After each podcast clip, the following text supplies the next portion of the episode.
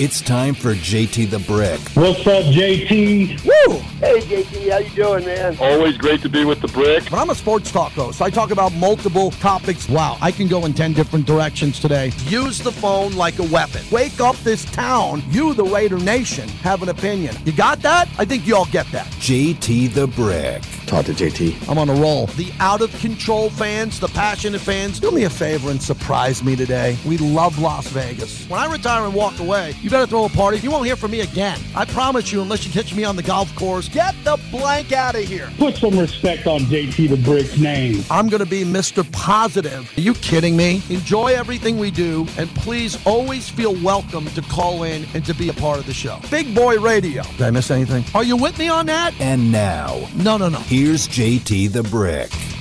Well, JT the Brick will be back tomorrow as he is probably jetting back from the East Coast. I know he had some uh, family stuff back there, and I did see he tweeted out uh, he's also golfing. So, you know, there's uh, he's mixing a lot of great things. So, JT the Brick back tomorrow, and of course, he's gearing up because, of course, he will be super, super, super busy, as will Q, as will Clay Baker and Vinny Bonsignore, the whole Raider Nation radio lineup, as boy, once football starts, it is nonstop. Oh yeah, it's a juggernaut, man. But it, it boy, it's it's almost in that respect, it's almost like having a kid. You don't realize how fast time goes until I didn't Yeah. until a kid or football season. All of a sudden, it's like, oh man, it's September. Then all of a sudden, it's like, Yeah. oh my gosh, it's, It's January. Week ten already. Yeah. yeah, yeah. it's week. Yeah, exactly. It's week ten. All right. Well, we- unless your team's terrible, right, that's a good point. That's- that If your team's forever. if your team's zero and eight, you're like, you're just waiting oh for the gosh. draft by October. Oh, this is only week nine coming up. touche, touche. I'm Doug Douglas. He's Greg Salerno filling in for one more hour coming up in a few minutes. We'll uh, have from earlier today offensive coordinator Mick Lombardi's press conference. But before that, as we were talking with Eddie Paskal, saw this come across on the ticker involving the Indianapolis Colts. But before we uh, go into what happened with the Colts today, once again, I said we play it again. This may be my favorite soundbite of all time. Here's Jim Irsay, owner of the Colts, from last week. If I die tonight and Jonathan Taylor's out of the league, no one's going to miss us. The league goes on. I mean, you know, we know that. The National Football rolls on. It doesn't matter, you know, who who comes and who goes. His voice makes it ten times better. Well, his voice makes it sounds like he might pass away very Yeah, quickly. yeah, I mean, yeah. that, that does not sound. Or he's been involved in other people passing away. But I I mean, I understand what he's trying to say. I think it could have been worded a lot better. Talk about making everybody on your team not feel important. Right. You're Yeah. not important. yeah, I know. Well, here's the thing. Was Jim Brown important? Nah. Was Kenny Stabler important? Nah. Nah. The league rolls on. Nobody's important. I mean, it's a good and bad thing, but I mean, then you could just say that about anybody. If of course. what? There's no heritage in the NFL. doesn't give you a very good negotiating position. How's that for your legacy, though? Also, uh, Greg Salerno was on the air. Ah, radio go on whether he's on there or not. He left. He did true. nothing. That's that, those those Oh, things are true though. Howard Stern, nothing for the radio. Nothing. I mean, you know, nobody does anything. what the heck's going on? But so as we're talking with Eddie Paskal across the clicker, how about this? Backup running back listed number two in the depth chart behind Jonathan Taylor, even though he's not currently in camp. Zach Moss, he sustained a broken arm today in Oh, training jeez. camp. He's expected to be sidelined for at least six weeks per Eh, reports. Anybody can break an arm any day. You never know what's going to happen. Bobby, I hate to do this. Can you play that clip one yeah, more play time? it again.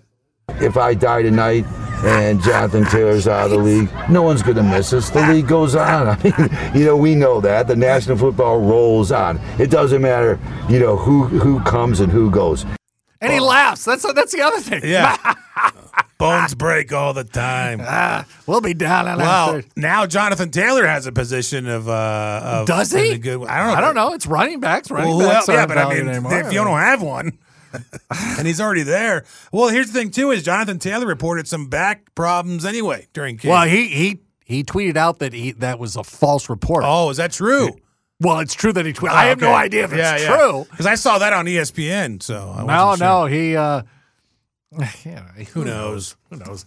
I guess I have back problems all the time now. Anybody can have a back problem. Who knows? You Come come, and go. Spines come and go. Discs, they come and go. Vertebrae, unfortunately, at my age, they only go. They That's- don't. They don't come. That's an amazing quote. It really is. That is. we were talking about earlier, uh, or Eddie Paskal put me up on the Mount Rushmore of life coaches in his life. After you said his podcast was your favorite in the county, so uh, you two together. No, I said he was one of my favorite people in the county. I do Oh. like his podcast, so upon further Oh, review. all right. It's actually a great listen. We usually play it here uh, Thursdays at 5 o'clock. Sometimes when an Aviators game is early, we have to move it some other time. But it's actually, they did a great job of breaking down the offense, defense. And you can, of course, go to Raiders.com you and listen to all that stuff at you don't any want to miss. You don't want to miss an inning of an Aviators game. Hey, I like the Aviators. They'll be in Albuquerque I- this week. I just said you don't want to miss an inning. What do you mean? Yeah. It, you said it in kind of a weird. Doesn't matter if they play or not. Hey, I don't care if they Aviators happen. The games are played. Sometimes they're not. Who knows? Stadiums come and go. Dodgers, Yankees means nothing. Means nothing. All right, something that does mean something is earlier today. In fact, just a few hours ago, offensive quarter coordinator. I'll I'll get it right. See, I bit my tongue. If you forgot, I did bite my tongue, so it's a little. la, la, la, la, la.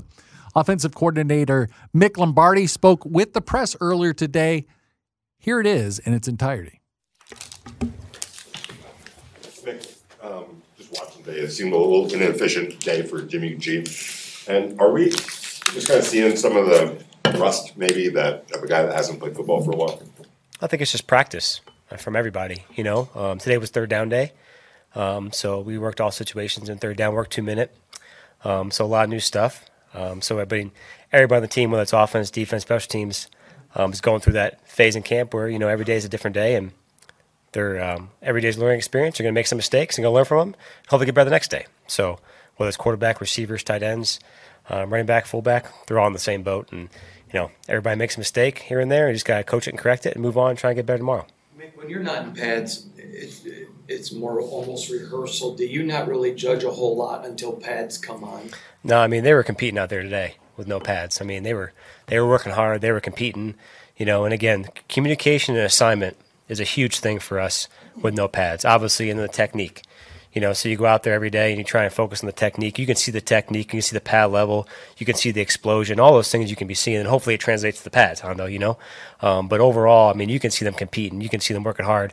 Every day is an evaluation process. You know, whether that's a just a meeting you know, everything's part of the evaluation process, and the pads are a great benefit to that. We get to see the physicality tomorrow and the next day, um, but no, every day is I think equal. I know Renfrow said last week that you felt he let the team down last year. You, what have you seen that's different from him this camp so far? Yeah, Hunter's working hard. It's like with the whole receiver room. Um, you know, I think his mindset overall has been really good, been positive, um, taking the coaching, um, and really just trying to get better every day, just like the whole room. You know, the receiver room's done a great job with that with Coach Edgar, and you know they're working hard, taking the coaching points and working towards becoming better. And I think you see that every day at practice. Obviously, it's fairly unique in that you've worked. The guys have worked in the system, um, in, in Jimmy and Brian. But when you turn over an entire quarterback room, what kind of, I guess, issues does that present uh, working toward the season? You know, in, I mean, I, I don't think there's really many issues that come from it. I think you just you start, you know, every day, every year with, you know, you start to build a foundation. You know, build a foundation of, hey, we're going to start to do this, tweak some things, and and go from there. And I think just building a foundation of those guys. And obviously, yes, you're right. You know, if you have a returning player for any position, whether that's halfback, receiver, or tight end, it's gonna you're gonna they're gonna have some recall. Um, but overall, you know, every every year you have to go back over the basics. Whether you're Davante Adams, you know, or or some other player that's new to the team. You know, you're gonna have to go back over the foundation and make sure they have all the coaching points and anything you change from the self scout from the off season. Mick, you've been on a lot of good football teams, but I'm Yeah. curious. This is arguably the deepest wide receiver room in the NFL. When you look around that room and what everyone offers, is this kind of an offensive coordinator's dream come true? Well, there. First of all, I think that receiver room works extremely hard. You know, which it makes coaching very, very, very enjoyable. Which every every meeting they have them in there, they have their notebooks out, they're attentive, they're listening, and I think that's really at the end of the day what you strive for as a coach. Um, the whole entire unit is pretty much that way, which is great. Um, their attention is great. Their attention to detail is what you want it to be, and I think as a as a coach, as the speaking of the unit, um, it's very enjoyable to go in there in the meeting room every day and on the practice field because they want to get better. There's a couple of your rookies that you drafted that were starting to get a couple of reps and Yeah. pretty good in vertical game. Michael Mayer and Tre Tucker. What Yeah. have you seen from them that you've liked so far? Um, I mean, you know, Michael, uh, yeah, obviously, um, he uh, made a couple plays today, which was good to see in the passing game. Um, again, hopefully he can translate that to the running game and stuff like that tomorrow. Um, and then Tre Tucker, um, you know, first of all, no one, you know, I think um, has all the answers to come to the league. First of all, and it's tough as a rookie. And I think those guys have done a good job of coming in here and just taking the coaching, especially like the young linemen as well. You know, and they really are working hard to kind of, I would say, just grow. And you hope to see that in practice with a young player, and I think you see that kind of expand throughout with them, and it's very, very fun to see with any young player at any position. Last year was your first as a coordinator, obviously. Yeah. Kind of learn from that experience that's you know helping you coming into the year two. I think just everything, you know. Um, you guys have, I think, asked me that before in the spring and stuff like that. I think overall, just anything you do in life, you learn from your mistakes and you learn from just trials and, and all those type of things. Hey, I'm going to do this a little bit differently because I didn't like how I did it before, or you know, I was doing that right. That felt really good. Just overall, I think everything you expect everything, you know everything a little bit better. Know how to script practice, know how to go through that, know how to talk to the players, hold a team meeting, all that kind of stuff, and you take notes and try and improve. I think that's the best part about coaching. You know, you know, coaches can coach each other, which is great. You use people as resources, and you look to get better and deliver something the right way to the players. Because at the end of the day, that's what you want to do as a coach. You want to deliver the message to the players that helps them become effective on the field, and whatever best way possible that is. There's no right or there's no wrong. You just want to make sure it's best for them because each room is different and each team's different. So you try and formulate that to the team you have. What have you seen about uh, Aidan's development? How much does it help to have guys like Brian and Jimmy around? I'm sorry, who'd you say? Oh, Aidan? Oh, yeah. well, You know, look, Brian has been in the league a long time, been in the system a long time. Um, and then obviously Jimmy has experience and a lot of playing experience, both in this offense and other ones. Um, and I think Aidan is just like the other two guys we asked about before, is just becoming a sponge and trying to play fast and play NFL quarterback, you know, and learn the offense. And but again, they have the same installations, but you know, there's there are resources for Aidan, which is great, you know, and um, I think the time he's spent on it has been coming to show fruition in practice. But overall, I think whenever time you have veteran quarterbacks in the room, they have little nuggets to kind of give the young guys, which is great, um, that you can't offer as a coach. You know, um, as a quarterback coach, you can tell them the reads and all that stuff and give them reminders. But you know, sometimes players have a little different tidbits to give each other, which that's great too. You know, whether it's receiver, back, tight ends, those veteran guys. Hey, try this, do this. You know, the veterans really take pride in doing that with each other, which is which is really fun to see. Whether it's the receivers or the tight ends. I mean, you know, and as a coach too, you can ask a player, "Hey, what do you think about this? Have you tried this before?" You know, and they may have good or bad experiences from it. And that's the same thing with quarterback. So overall, it's been great. Jimmy has to keep his focus. He's the man. It's his job. So this is not a slam on Jimmy in the least bit. But in New England, Brian was able to be a backup, but also coach to Mac Jones. How much does it help to have him where he's sitting next to Aidan, showing him things, just so Aidan's hearing it from two places, a coach and a player? Yeah, it's it's it, you know all the meeting room that's in there. It's very it's very very um, I would say just open, and all those guys are I would say talking back and forth and giving reminders and tips. And there's no egos in there at all, which is the best part about it. Brian doesn't have an ego, Jimmy doesn't have an ego, and Aidan's just a sponge. So I mean, overall, and the, Coach Bo does a great job with those guys, and you know they go over everything in detail, just like every other position group. And I think just overall, you know, having that communic- that communication between the whole room is is great, whether it's Brian or Jimmy to both Aidan. I think last year you kind of led the way with the tight end room since you guys didn't um, like have a specific coach for it. Yeah. Jerry Schuplinski, you know, taking over that position. What are you seeing? Just kind of them working together as a group. Yeah, Jerry is a great person, and um, you know fits in really well with the staff and works really hard. And um, like everybody else in the staff, they, you know, I can't speak highly enough of the staff that we have in terms of trying to get their position out there.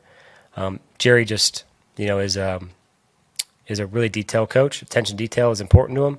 Um, players respect him because of what he demands from him every day.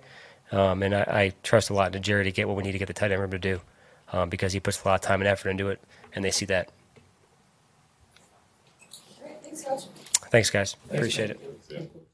From earlier today, Raiders HQ, that was Raiders OC Mick Lombardi. And I thought an interesting point, you know, because that is something that is a concern. You know, it's all new quarterbacks and everything like that, but the system is familiar to them and they're, you know, they seem like they're all very coachable and, you know, especially with Jimmy Garoppolo, you know, he's got a track record of of being a winner when he's been a starter. Sure. And I mean, look, the offense is loaded. If you look at it on paper, the offense is loaded, and they're not really young guys. They're all veteran guys who've played. So I think that helps out, you know, a lot. Like you get, I think like the Bengals, for instance, their skill, skill skills positions are amazing, but they're a lot younger guys. So there's a lot of a lot of change, maybe you could see, you know, how it would take a while for it to all come together. Davante Adams knows what he's doing. Renfrow knows what he's doing. You know, who knows what's going to happen with Josh Jacobs, but if he's there, he knows what he's doing. Uh, Jimmy's been in the league and been in a winner, you know, for a while now. He knows what he's doing. Obviously, the coach, he knows. So, I mean, I don't think there's a big adjustment period for these guys. I think that they, they'll, they'll be able to go out there and do what they got to do. Again, I know I keep bringing it up. My thing is the defense. I mean, I'd be a lot more worried about the defense and getting that and, and them having starting the season off on the right foot, no pun intended, then the offense, hey, then the offense uh, gelling. Because I think the offense is going to be fine. Well, it, it's interesting. Hunter Renfrow had a uh, press conference last week. In fact, we played it in its entirety uh, Saturday in the nine o'clock hour on Raider Nation Radio, and and I know you can go to Raiders.com and check the, all those out. You know, he, I think this year he had some injury issues last year, and I think he lost some confidence, and he didn't. You know, the system wasn't second nature to him. Sure. And, you know, I mean, my gosh, he was just automatic on third downs a couple years ago. And I think that I could see him really taking a step back to what he was Right. for the Raiders. And you get that. And then, like you said, you know, you get people who are familiar with the system if they can, or as Eddie Paskal said when we talked with him last hour, if they can change some of those threes that they got last year into sevens. Yeah. Well, I mean, you you look at the times they were leading by a lot in the second half. If they could have just scored some touchdowns, you're changing some of those L's to W's. Well, Eddie was talking about the offensive line and saying how it looked like they had already gelled really well too, and that's the most important thing on the offense. First of all, I mean, you have Yep, to have the offensive have that. So again, like, and that's why I bring up the veterans there. I mean, like Renfrow, for instance, I don't think, and I've always, I say this about every sport, and maybe I overdo it, but injuries to me are so much bigger than people realize. You know, they always say, "What's wrong with this guy?" And it's like, dude, A lot. yeah. But sometimes we don't know. yeah, Yeah. exactly. The guy's obviously not feeling well. He didn't just all of a sudden forget how to play. So I think if Renfrow is healthy, that's even bigger than getting. I mean, obviously you have to know the system and everything too, but just just a burst, you know, making cuts, things like that. I mean, an injury, obviously, and this at this level too, where finally two athletes like that, it makes such a huge difference. Well, the thing is, in the NFL, you know, you have to report things. You know, have to. But everything, you know, let's be honest, everything is not going to be reported because you're not going to report certain lingering things all the time. Perhaps Even Some- when they are reported, though, people forget. Yeah. You know? and, and they forget. And that's the thing. And that's why it must be so tough. I mean, there's so many people on social media and the thin skin of so many people on social media. I mean, and- Sure. and, and rightfully so sometimes. But I can't imagine being a professional athlete Right. knowing that, you know, here at the start of the show, I said I bit my tongue. I want to keep bringing it up. So when people say, boy, this guy's Why aren't terrible. you eating like you used to? Yeah, this guy's terrible. Well, I, if I hadn't bit my tongue, Right. I'd be really on fire today. But the point is, just attack, attack, attack, and then you're thinking, my gosh, you know, my hamstrings barely That's- being held exactly. together. Imagine yeah, being a I wide receiver. Yeah, you're getting burnt by Or a DB, yeah. somebody, and all of a sudden you're like, yeah, come out here, good luck. But Well- you're just quiet. You just have to keep taking it. and- to get away from the Raiders for a second, just even last year with Dak Prescott and the Cowboys. Right. The guy, he has a pole put in his hand, and people are like, we can't figure out what's wrong with Dak. His throws are a little off. It's like, dude, got- you got a pole in your hand. Yeah, I know. It's like, what? How, what do you expect? I mean, I don't know. I just think sometimes we forget about the injuries that actually it does. These people are human. I know they're humans that are special humans, but they're still human. Well, the crazy thing about it is, I, I will do this analogy to driving on the freeway, and also you forget, you know, when people are zipping back and forth or you know slamming on the brakes and everything. There are people in those other cars. You know, just back off from it. Just relax a little bit. I know, you know, you're late to something, but just, you know, don't be a total jerk all the time. And that's the thing, even when it comes to, you know, hey, I you will never I don't think anybody's ever I don't boo. Now Right. I've gone to Raider games for years and years and years. I mean back in uh, Oakland and uh, I mean my cousin was a season ticket holder for years, right behind the black hole. We weren't in the black hole, we were right behind the black hole. And you know what? Whatever. You can boo. I've got no problem with it, but I don't boo. I, well, I just just think, because I just think you know cheer or don't say anything or you know be loud. Ah, you know for your defense when your defense is on the field, be Right, loud. Be right. quiet when your offense is on Right. the field. But it's just like, come on, there are people. doesn't people. booing feel dumb too? I think so Like when you're doing it, it's like boo. like what am I doing right? You suck. You're terrible. Okay, right. I might say that. well, hey, sometimes sometimes uh, people do it, but uh, somebody was booing yesterday, and I said, eh.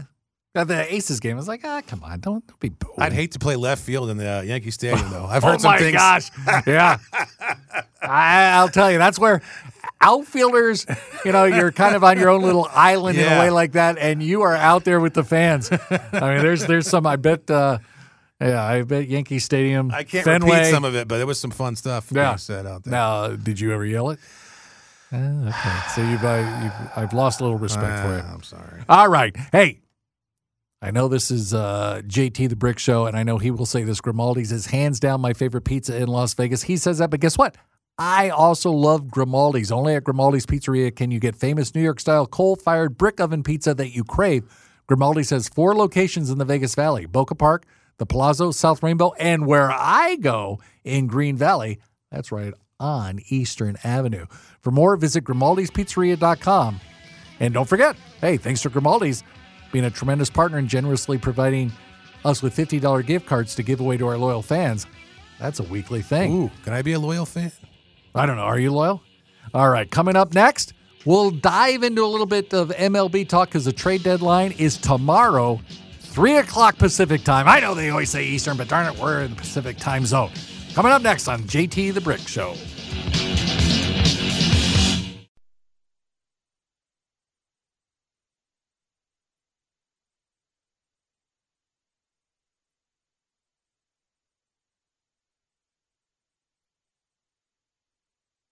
Morning, Pee Wee.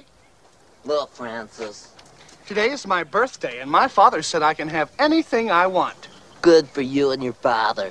So guess what I want? A new brain. No, your bike. Oh, what's so funny, Pee Wee? It's not for sale, Francis. My father says everything's negotiable. Pee Wee. I wouldn't sell my bike for all the money in the world. Not for a hundred billion million trillion dollars. Then you're crazy. I know you are, but what am I? You're a nerd. I know you are, but what am I? You're an idiot. I know you are, but what am I? I know you are, but what am I? I know you are, but what am I? I know you are, but what am I? I know you are, but what am I? I know you are, but what am I? Infinity. No, I'm not. You, You are. are. No, No, way. Knock it off. Cut it out. out. Oh, shut Shut up, up. Pee Wee. Why don't you make me? Why don't you make me? Because I don't make monkeys. I just trade them. And that was Paul Reubens as Pee Wee Herman, his biggest role by far. And unfortunately, Paul Reubens uh, passed away today. I guess he'd been uh, diagnosed with cancer. Yeah, 70 years old. Yeah. Does the 70 sound young these days? Now that I'm in my late, late 50s, Right? yes, 70 sounds When I was a kid, young. 70 sounded like, you know, ancient, but the 70 seems like you should still be around. It's all perspective. But now, I must admit, uh, Pee Wee Herman movies, that was a little, and I know a lot of people my age loved Pee Wee Herman. Oh, I loved him. I mean, I Well, was you're a little bit younger Yeah, I was the age of when that movie came out. It was like the funniest thing in the world to me. So Yeah, I, I don't think I ever saw it Marge and all that stuff. theaters or anything. I just, and then he had Pee Wee's Wow. Playhouse, right? Yeah, Pee Wee's Playhouse um, was the show that every Saturday morning the kids would watch. And again, I was in that I was in that generation, and all of his furniture would talk, and they were all characters and stuff. It was a great little little world. He had a magic word of the day, and if he said the word, everybody would start cheering and stuff. And uh, but he, you know, the thing that people don't realize is he was actually a really good serious actor as well. Yeah, he was in Blow with Yeah. uh, Johnny Depp and uh, Penelope Cruz. He played the the the hookup in California. The the that when they first started out or whatever their business, you know. Well, and also there were a lot of comedic actors that really got their start on Pee Wee's Playhouse too. yeah, of course. I think okay, I could be wrong. I think Janet Jackson was on that show Oh, as a wow. kid. Are you serious? I think so. Janet that was Jackson. good times, but close. Right, right. Oh, oh, was that She what was it was? definitely on Good Times. Yeah, she was the neighbor. No, with, but I think uh, she was on- Winona or Oh, something. yeah. Good Uh, Times. That's more in the, my the wheelhouse. adopted child of Winona or something. That's it. Yeah. I By thought the she way, was the chair. speaking of Pee Wee, he was also the waiter in the second Cheech and Chong movie. Oh, that's right. Yeah, yeah, yeah, yeah. Was that that wasn't Up in Smoke, right? That was No, the second one, the with next with the movie. ice cream truck. Yeah, no, no, that was the third one. Oh, dang. Nice Which one? Dreams. Oh man, nice dreams. Yeah, Okay. that, he was the, the second one I'm where he's the the, the, the second one where he's got the redneck cousin with Chong, and they're going around to the different places the, with the blonde girl, and they end up in that one restaurant, and the waiter is yes, Pee Pee-wee. That's right. He's also played a vampire in a movie. I can't remember what movie that was. Though. He had his vampire era. He had that look. Yeah. How about this? Phil Hartman was on Pee Wee's Playhouse. Oh. Sandra Bernhard. Uh, do you remember Calvert DeForest, the No. little actor? If I showed you this picture, see. I would. Oh yeah, yeah, yeah. It hey, wasn't Janet Jackson on that show at one point? yes, it was called Good Times in Pee Wee's Playhouse. All right. So anyway, you know, said it was amazing. I heard it in the hallway before we uh, came in to do the show. You know, and it's amazing how different people. It's just if it touches your life, it touches your life, and you're sad. I mean, it really is. Yeah. Uh, no joke. I, am not making a joke. I, but it is unfortunate though that he got known for things off the court. You know, because he was such a talented guy. Right in the theater. In the theater. Yeah. And uh, yeah, he was such a uh, you know a talented guy, and, and he was such a big part of like kids' lives and a whole generation for that to happen. But I'll tell you what, he owned up to it. And he You're did the, exactly right. He did the MTV Awards. I remember one Yep. year, and he came out, and the first thing he says is, "Have you heard any good jokes lately?" And it was like the way he said it was really, really good, and everybody cheered, and he was I- right back in. So respect people that own up to things. Me too. And I don't, you know, I'm sure I've fallen short many times in life, but yes, you have. including on this show, right?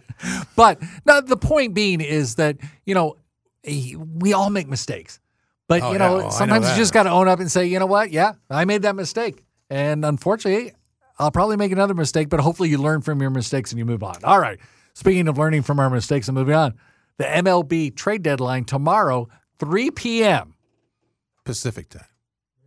Pacific time, not Eastern time. I'm not dealing with that. We live in the West the Coast. nice part of the country. That's right. Nah, there's, there's, yeah, you're from that other part, and I'm from another part. I too. know, and that's why I'm here. there you go. But let me ask you this: Yes. I, you are wearing a Yankees hat. and Yes. we'll just be you follow the Yankees. I'm a Yeah. Cubs fan. For a while, I must admit, a month ago, I thought, well, Cubs are trading. You know, uh, Yeah. Bellinger's gone, uh, Stroman's gone. They're gonna. Then they then they win like five in a row. Now they lost last night to uh, uh, one of my least favorite teams, the St. Louis Cardinals. Mm. But Wasn't Janet Jackson on that? yes, yes, good times with the Cardinals when they won the World Series. But the, but the point being is with now, and I'm not sure whether I like this or not. I guess in a way I like it, but you know, I know it's been a while, but so many more teams make the playoffs than back in our day, and so being a buyer and a seller kind of now changes. And you look at the Angels with Ohtani, which I think they're making the right call. I mean, you know what? You don't give up on your fans. They probably won't make the playoffs. They could. They lost. I uh, think it's they lost mo- the series in uh, Toronto. They I think it has more to do with the fact of getting in the return. getting the return, and also he has a chance at making history with the single Yeah. season. So I mean, you want you want some other team to have I that? mean, he might legitimately be the best player ever. he might be, yeah. all around. Uh, but So- but the thing is, you know, you can see the Guardians now, sellers. Obviously, Max Scherzer, the Mets, Yeah. the Mets. Wow, the Mets and the Padres. There can't be more two disappointing teams this year Oh, than the, the Mets or the Padres. I have a lot of friends from San Diego, and man, they were pumped before the season started. I don't blame them. I, I mean, yeah, I would have been be too. good, too. That's crazy. I, you know, I was looking at this earlier, the AL East, and it's really kind of warps you- your your your senses a little bit because you look at it. If you don't look at the numbers, you're like, oh man, Red Sox and Yankees are in last and second to last. But but if they were in the Central, they'd be in first place. Yeah. If you look at the records. So I mean, they're only three games out of the wild card. You're only three So games. None, neither one of those teams I, I would think would be a seller. They're all going to be buyers. So The Yankees can't be a seller. no, And a I mean, handful of games. no, and and, and, and plus, you have what the Orioles, the Rays, Toronto. There's no guarantee all those teams are going to end the season on, on the same run they've been going. Uh, yeah, the Rays have definitely not been on the same No. run that he started with. And and if, even the wild card race, I mean, three and a half games is nothing, especially this time of year. It's a weekend, basically. So if you can make a trade to get you some pitching, uh, maybe some hitting for the Red Sox, I mean, I think they're definitely going to be in the market. Well, that's that's the thing. If you are a fan of a team, whether it's you know football, basketball, anything, if you're within spitting distance of the playoffs, I would say this even more in hockey because hockey we've seen eight seeds win the Stanley Cup before, right? But uh, well, we've seen wild card teams win. The Well, baseball is one of the yeah, yeah, and baseball and too. baseball So- is one of those teams where like you know the worst team can sweep the best team in any given week. Yeah. no, I- so actually, I, I'll, I'll step back on that. But I mean, if you're a fan of a team and they're within how many games would you say? I would say within it's it's only August first. well, the division they're about eight and nine out. No, I don't care. I know, I'm just talking about making wild the playoffs. card. Uh, I would say if you're within, I've got a number in mind. It's just now August, basically. So I would say I had five, six games. I was going to say six games. Yeah. Yeah. If I'm within five, I don't want my team going on a fire sale. No, no. Uh, in fact, I would say maybe even more than that. I mean, let's put it this way. Well, could- you, got to could- pass other teams. That's No, right. but I'm saying you could be a buyer, you could be a seller, or you could just sit pat. So I think five or six games you sit pat. You know what I mean? I would agree. Yeah, you don't have to. You I'm not going to be a seller at five or six games because then next year you don't know what's going to happen. But uh, if now if you're seven, eight, nine, ten games out, then maybe you start selling and starting over. Hey, if you're the Rockies, guess what? Well, then you're always a seller, probably. Uh, unfortunately. And because you're in the cellar. You're always the seller because you're in the cellar. Hey, so they keep their baseballs in the cellar too. I'm here for 20 more minutes. I know, Hello. Unfortunately. Oh, you stop it. No, I didn't mean. Uh, I meant for both of us. Oh boy. I'll tell you what. Yeah, so you look at that, you think but for there to be buyers, there must be sellers and there must be deals.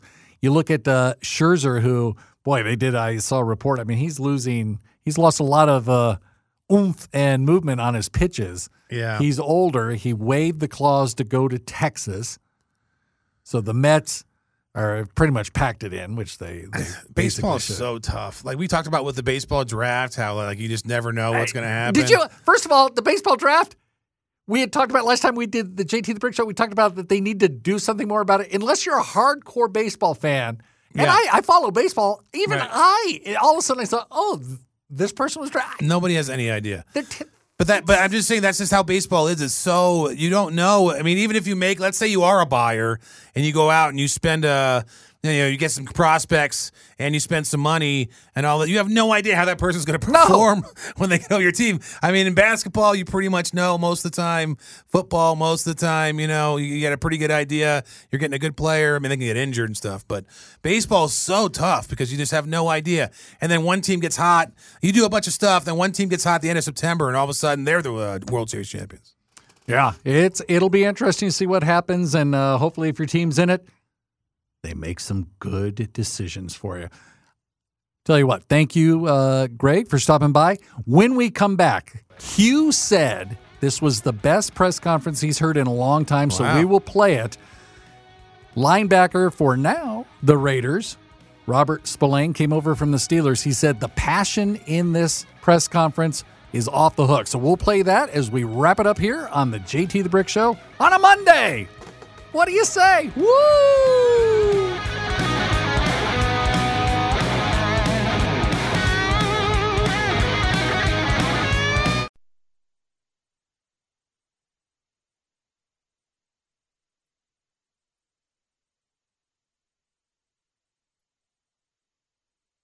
We don't. I think again, like I said, I think we're just going to follow the plan that they have in place for him. Um, you know, continue to build chemistry while he's out there, and um, he's been out there. Like I said, he was out there the first two days. Just kind of, like I said, we had a planned day yesterday, but um, just you know, keep it day to day and and continue to progress uh, him back in there. You know, and and you know, take the reps that um, that he's taken and try to make the most of those and. Um, I- eventually, that will uh, obviously be the goal. Is you know where there's zero restriction and we're kind of through that phase. But um, you know, as of right now, that's not a like there's a preset date where that's going to happen. From Saturday's press conference, Raiders head coach Josh McDaniels on Jimmy Garoppolo. He's fine. We're all good. As Vince Scully used to say, we're all just day to day anyway. That's the Jim or Jim Irsay. Jim Irsay. Oh, you know what? We got to do this one more time. No context. Please, Mr. Jim Irsay. If I die tonight and Jonathan Taylor's out of the league, no one's going to miss us. The league goes on. I mean, you know, we know that. The National Football rolls on. It doesn't matter, you know, who who comes and who goes. I'll, I'll say this. You have to, if I die tonight, he's laughing, he's joking. By the way, we uh, said the currently the number two running back for the Colts, Zach Moss, uh, broke his arm today in practice. He's out at least six weeks. Crazy. But you know what Jim Irsay would say? if I die tonight and Jonathan Taylor's out of the league, no one's going to miss us. The league goes on. You know, we know that. The National Football rolls on. It doesn't matter, you know, who who comes and who goes. There are certain sound clips I can listen to a hundred times. Can I ask you something real quick before we get into this press conference? Uh, all right, so you're the Raiders, right? Who would you rather be right now, the Raiders or the Broncos? Who would I rather be? Yeah, let's say you're the you could have the Raiders or the Broncos. That's your team. Now I'm not talking about fan p- going into the season. Right, right. Raiders. Right? Yes. I just don't get it. I No, don't get it. either. I don't either.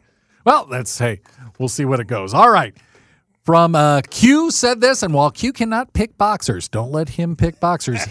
he said this press conference with uh, Raiders linebacker Robert Spillane was excellent, passion. So let's play that right now. That's it. How how have the first couple of days gone? What have you seen from uh, from the defense in terms of coming all together and learning everything? Yeah, I think we're off to a great start. We just finished practice four here. Um, defense is coming together in terms of communication, effort, discipline, the things that we want to really focus and improve on in the offseason. So, just from day one to day four, our effort to the ball, our effort attacking the ball at the finish has been uh, already, we're raising that standard. So, we just got to keep holding each other accountable and good things will happen. I know it's going to take 17 games to kind of define what this defense is all about, but as you sit here today, what do you want the characteristics of this defense to be about? Yeah, I, I love a blue collar, gritty defense that's stingy, always attacking the ball, making plays, making turnovers. Um, at the end of the day, there's not much difference between a two and a four yard gain, but when you make those splash turnover plays, those really affect the outcome of games. So we're, how can I get my hand on the ball? How can I punch this ball out? How can I get in a passing window? Maybe make that quarterback throw it a few feet higher in the air, so I give my secondary time to make a play on the ball. Um, oh, good defenses get PBUs, make tackles. Great defenses turn the ball over and score touchdowns. So that's what we're looking to do. You saw a Punch out on Davante. I think you were on the field when that happened. Is that kind of what you're talking about? Yeah, always hungry for the ball. I mean, we're not going just to bring the guy to the ground. We want to rip that ball from the body. So, any chance that we can get to do that, uh, that goes into effort and having a conscious decision that we're always attacking the football. So, yeah. What's uh, stood out or impressed you about playing next to Divine Deablo? Yeah, Divine is a great communicator. He's a great leader. He uh, knows this defense in and out. He's been in the system his second year, so he's really uh, taken great steps. And um, he's a great football player. At the end of the day, you want you want to surround yourself on a defense with 12 hungry players who will do anything for to get that ball. So um, I love playing with them. Obviously, when you were in Pittsburgh, there was a lot of great veteran guys around you, but now you're coming to a situation where you are the veteran guy. How do you physically but also mentally prepare yourself throughout the offseason to take on a bigger workload? Yeah, I mean, it comes down to leadership, uh, showing guys what we want to be as a defense, and not just by talking it in the meetings, going out there and practice every day, showing that effort, uh, showing the attack on the football. I'm going to keep reiterating that because that's a main point of emphasis for me, and I want the guys around me ball hungry. I mean, good players make 100 tackles. They might get a contract the next year, they might not. You are a linebacker with five plus turnovers, you're going to be in this league a long time. So I'm telling the guys, find ways to get that ball out and to make plays. How much of that message comes from linebacker coach Antonio Pierce, who did it at the highest level, obviously. Yeah, I love working with Antonio. Uh, Coach Pierce has obviously done it for a long time in the league. And when you got somebody like that in your meeting room, as the leader of our room, uh, you you listen and you want to soak in all the information. He's been to the game that we want to play, and he's won those big time games, being the green dot leader of that defense. So he has so many great ideas and coaching points, and I just uh, want to soak up everything he can give me. Robert, I want to ask you about two players. First, a UDFA from last year, Luke Masterson had a really good rookie season. What do you see from him? Because he he reminds a lot of people of you. He is a hungry, athletic, strong kid who is willing to do whatever it takes to be a champion. He comes in with that championship mindset every day, looking to get better, looking to be a good teammate. So there's nothing more I could ask from him. Then, Following up, there's a UDFA this year, Drake, that they like, that they optimistic about. What have you seen from? I clearly no pads, I get that, but what have you seen so far from him? Very similar in that mindset, looking for that winning edge is what I call it. What can I do a little bit different? And he comes and seeks advice and opinions, and I love that seeing that from young players going into year six when I can get around even other veteran guys and try to find their winning edge. Um, you always got to search for it because the moment you, you stop searching for that winning edge is the moment you're out of this league. So we all are here trying to refine our crafts, get better every day, and be a good teammate. You used the word mindset probably about eight times here. Um, do you feel like playing defense, forcing turnovers can be a mindset, something that you know you, you, think about and make it happen? It doesn't happen by accident. I always say you don't accidentally become an NFL linebacker, uh, undrafted player going on year six. It doesn't happen by accident. So it is that intentional mindset. It's something that you think about during practice, after practice, when you're at home, first thing you wake up in the morning. So you kind of live that life. It's all you you're consumed by it, and that's something that it that brings you to that next level. It sounds like your your personal messaging is about forcing turnovers, getting to the ball. How much of that comes from the team? I mean, obviously, it's been a, an issue the last couple of years. They haven't been able to do that. So, how much of that comes from the top, and how much is that just you're bringing that to this team? Oh yeah, I mean, every everybody, every position coach is talking about it on the defensive side of the ball. Every position coach on offense is talking about taking care of the ball. Football is the name of the game. That ball is gold, and I always say when you're running with it, you're running with the hopes and dreams of the team. When you get a chance to get an interception, you are changing the outcome of the game. So um, we're always looking to do that. It, it did seem like it was starting to starting to be a little more ramped up at the end of practice today, especially. Are you guys looking forward to getting the pads on later? Yeah, I mean, you can only go so hard in helmets. Um, it's football like, it's not football. It's drills, it's refining your craft, but at the end of the day, it's not football. When that pads come on and the lights come on and it's Sunday at noon, that's go time. But for right now, we're just trying to get better.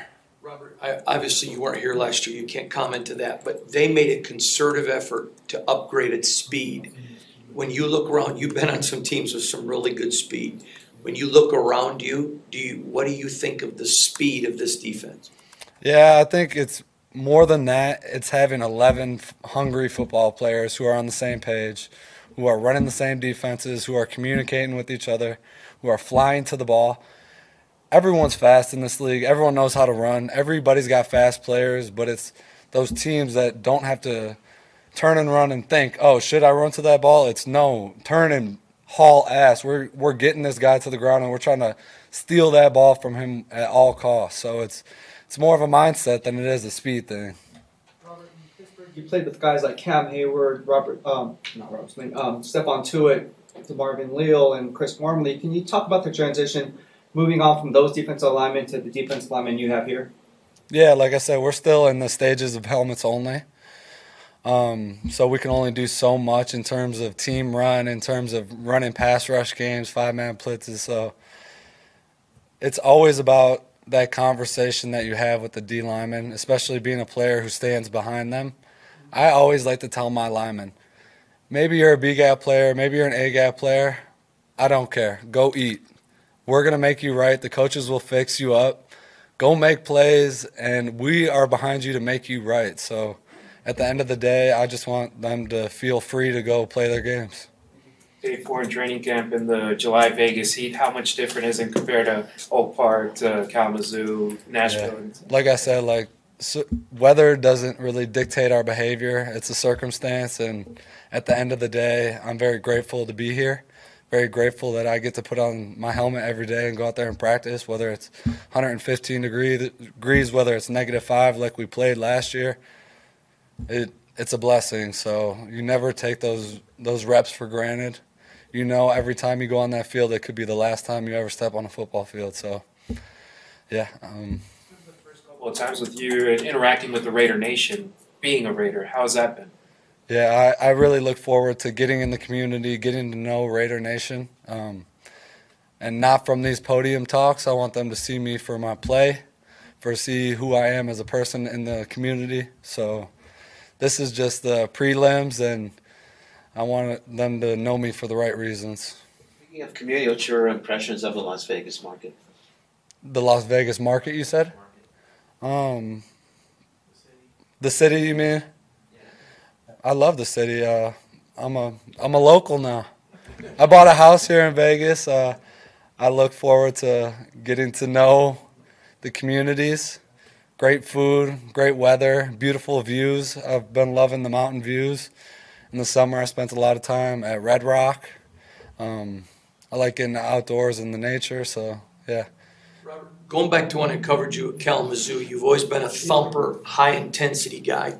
Question Training camp's grueling, so I know you're excited to get the pads on, but having been through so many camps, is it like, hey, I'm going to enjoy, there's no physicality right now? Uh, that's kind of a hard question to say. It's part of the process. As an NFL player, um, you need these days to get prepared for the days with the pads. So it's just about getting our legs back under us, refining those crafts. So when the pads do come on, you're not thinking, you're just going out there and playing football. Robert, with such a emphasis on takeaways, what does adding a guy who not only has 32 career interceptions but also has a certain edge at cornerback and Marcus Peters, what can he add to this defense? I think he could add so much, and having a guy with that type of history, the ball searching history, he's lived that life. It doesn't happen by accident that he gets his hand on the ball so many times. You watch his film every single time he can. He's going for that strip out. He's going for that punch out. He's looking for ways in coverage to come off his receiver, even though he might be covering man to man, and go make a play. And uh, you need guys like that, especially to help the young guys grow, to see that it's possible to do some two jobs at once. Yeah, I'm gonna take care of mine, but now I'm gonna go help my brother out. And he's a great uh, leader. Playing against him for so many years, I've seen it in person I've seen him him craft, and uh, he does a great job, and he's been great with the young players so far. Okay. Thank you, Rob. Thank you, guys. That was Raiders linebacker Robert Spillane, his press conference. Q, you weren't lying. You were correct. That was that was very good. And Q will be coming up next with unnecessary roughness. Make sure you listen to that. And JT the Brick back tomorrow. So the return of JT the Brick, unnecessary roughness. We got it all right here on Raider Nation Radio. Thanks to Bobby. Thanks to Greg Salerno. I'm Doug Douglas. Until next time, bye bye.